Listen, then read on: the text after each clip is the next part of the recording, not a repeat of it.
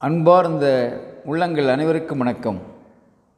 உன்னையே நீ அறிவாய் உன்னையே நீ அறிவாய் ஓங்கி ஒலிக்கின்றார் பேரறிஞர் சாக்ரட்டிஸ் உனக்குள்ளே பயணம் செய் உனக்குள்ளே பயணம் செய் உணர்த்துகின்றார் ரமண மகரிஷி.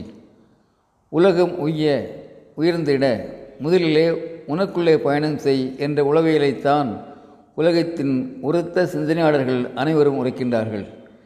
அந்த வழியிலே சில எளிய உளவியல் கேள்விகளை நம்மோடு பகிர்ந்து கொள்கின்றார் நல்ல சிந்தனையாளர் எழுத்தாளர் எஸ். ராமகிருஷ்ணன்.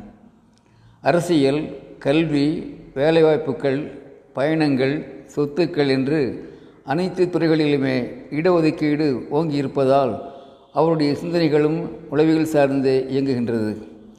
குறிப்பாக நேரம் என்பது நம் அனைவருக்கும் பொதுவான மிகப்பெரிய சொத்து. நேரத்தை நாம் எப்படி பகிர்ந்து கொள்கின்றோம் என்ற வகையில் சில கேள்விகளை கேட்கின்றார் எஸ் ராமகிருஷ்ணன். நீங்கள் எவ்வளவு நேரம் வேலை செய்கின்றீர்கள்? எவ்வளவு நேரம் சும்மா இருக்கின்றீர்கள்? எவ்வளவு நேரம் பயணிக்கின்றீர்கள்? எவ்வளவு நேரம் தூங்குகின்றீர்கள்? எவ்வளவு நேரத்தை புத்தகங்கள் அல்லது பத்திரிகைகள் படிப்பதற்கு ஒதுக்குகின்றீர்கள்? எழுதுகின்றீர்கள். எவ்வளவு நேரம் செல்ஃபோன் டிவி போன்றவற்றிலே கழிக்கின்றீர்கள்? அல்லது மூழ்கியிருக்கின்றீர்கள். எவ்வளவு நேரத்தை குடும்பத்தினரோடு நீங்கள் பகிர்ந்து கொள்கின்றீர்கள்? உங்கள் மனதையும் வீட்டையும் தூய்மைப்படுத்த எவ்வளவு நேரத்தை பயன்படுத்துகின்றீர்கள்? பொது சேவைகளுக்காக நீங்கள் செலவிடும் நேரம் எவ்வளவு? கூடவே உங்கள் வருமானத்தில் பொது காரியங்களுக்கு எத்தனை பங்கை ஒதுக்குகின்றீர்கள்? நீங்கள் விரும்பி பார்க்கும் சினிமாக்கள் டிவி தொடர்கள் எவையவை உங்களுக்கு பிடித்த நடிகர் நடிகைகள் யார்? வாழ்க்கையிலே உங்களுக்கு வழிகாட்டியாக முன்னுதாரணமாக இருக்கின்ற பெரிய மனிதர்கள் யார்? இந்த உலகம் உங்களை எவ்வாறு நினைவு கூற வேண்டும் என்று நினைக்கின்றீர்கள்? ஆம் இந்த உலகம் உங்களை எவ்வாறு நினைவு கூற வேண்டும் என்று நினைக்கின்றீர்கள்?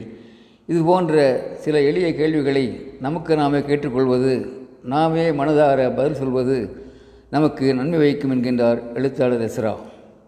நண்பர்களே கேள்விகளின் முடிவில் நான் ஒரு சோம்பேறி நான் ஒரு அப்பாவி நான் ஒரு சாதாரண மனிதன் நான் ஒரு அறிஞன் நான் ஒரு பொறுப்புள்ள குடிமகன் என்ற பதில்கள் நமக்கு கிடைக்கக்கூடும்.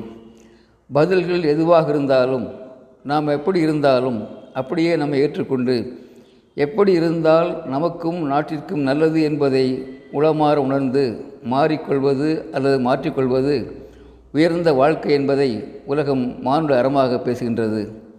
அன்புகளை உணர்வோம் உள்ளே பயணிப்போம் உயர்வோம். அன்புடன் அரங்க கோபால் இயக்குனர் சிபிஐஏஎஸ் அகாடமி கோவை.